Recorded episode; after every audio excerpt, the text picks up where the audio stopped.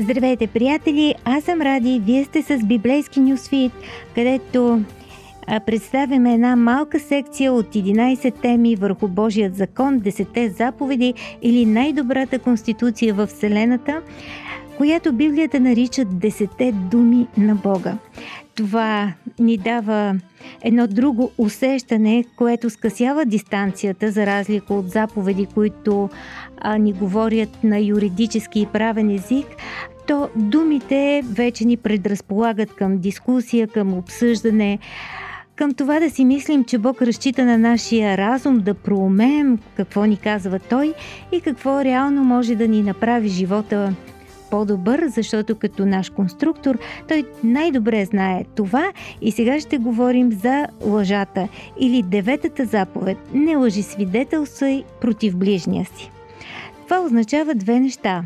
Не лъжи, когато даваш показания в съда и второто нещо – не лъжи. Точка. Помнете, че да се забрани или изиска някакво действие в Божия закон, то трябва да бъде базово за създаването на висша цивилизация, казват големите богослови. Когато са дадени заповедите, например, едно от най-важните умения е било да яздиш магаре. Но няма изискване в закона да яздиш отговорно магарето, защото обществото може да оцелее въпреки лошите ездачи на магарета. Но няма как да стане това, ако истината масово не се зачита, без значение дали в съдебната зала или извън нея. Ако хората дават лъжливи свидетелски показания в съдебната зала, правосъдието е обречено и без очакване за справедливост, реално не може да има висша цивилизация. Много е интересен е начинът, по който юдаизма тълкува тази заповед. Той го прави доста непреклонно. Наказанието, което се налага на свидетел, който лъже, е същото като наказанието, което би било отсъдено на обвиняемия според тази лъжа, ако свидетелството е истина. Тоест, в случай на престъпление, което се наказва със смърт, лъжесвидетелят е получавал смъртна присъда. Много сурово тълкуване на заповедта от юдаизма. И все пак, а, деветата заповед ясно се отнася за истината по принцип, а не само за показанията в съдебната зала.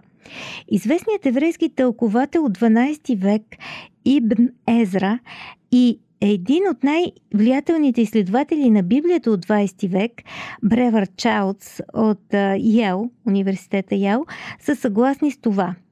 Както Чаудс обича да се шегува, ако заповедта касае истината и лъжата само в съдебната зала, то щеше да има уточняващ текст «Не лъжи свидетелствай в съдебната зала».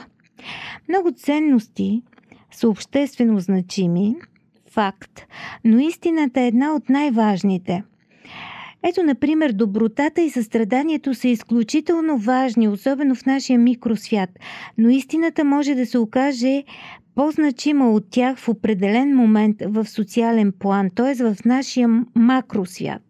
Буквално всички големи социални злини, като робството, нацизма, комунизма, са били базирани на лъжи. Имало е търговци на роби, нацисти, комунисти, които са били състрадателни и грижовни в личния си живот, но всички те са вярвали в, поне една голяма лъжа, която ги е потиквала да участват в едно голямо зло. Например, Робството е било възможно в големи размери благодарение на лъжата, че чернокожите по рождение са по-ниши от белите. Холокостът е бил невъзможен без десетките милиони хора повярвали в лъжата, че евреите по наследство са по-ниши от арийците. И комунистическият тоталитаризъм е изцяло базиран на лъжи. Има толкова много зло, което може да бъде направено от садисти и социопати. Но за да бъдат избити милиони, тогава огромен брой от нормалните, дори читавите хора трябва да вярват на лъжи.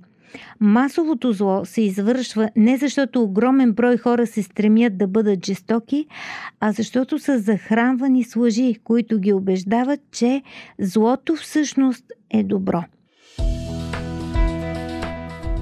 Радио 316, точно казано.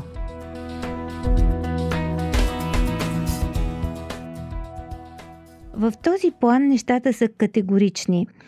Но има и друга по-хлъзгава плоскост на тази тема за лъжата.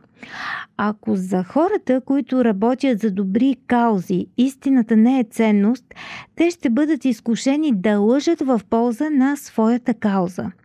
Има много примери в тази насока. Например, през 80-те години на миналия век, за да се насърчава каузата на бездомните хора, водещ активист твърдял, че има а, в щатите 2-3 милиона бездомни. Години по-късно той признал, че е трябвало набързо да се измисли някакво число по телевизията за някакво предаване, а реалният брой на бездомните бил между 250 и 350 хиляди.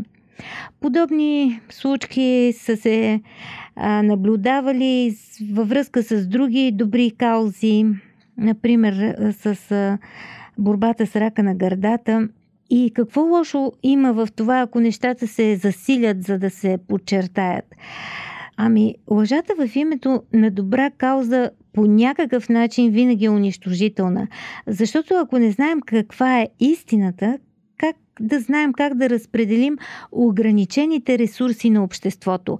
А в най-лошия случай лъжата изкривява приоритетите на обществото и следователно причинява големи щети.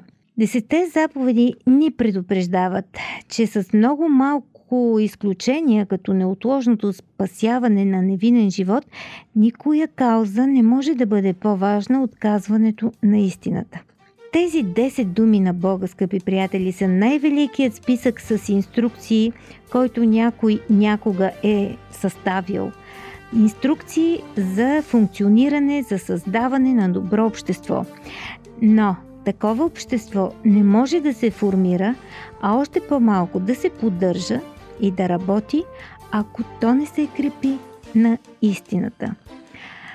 Следващия път приключваме нашата секция от 11 теми с последната десета заповед, която коментира не нашето поведение, а нашето мислене. Ще бъде интересно. Не ни пропускайте. До скоро!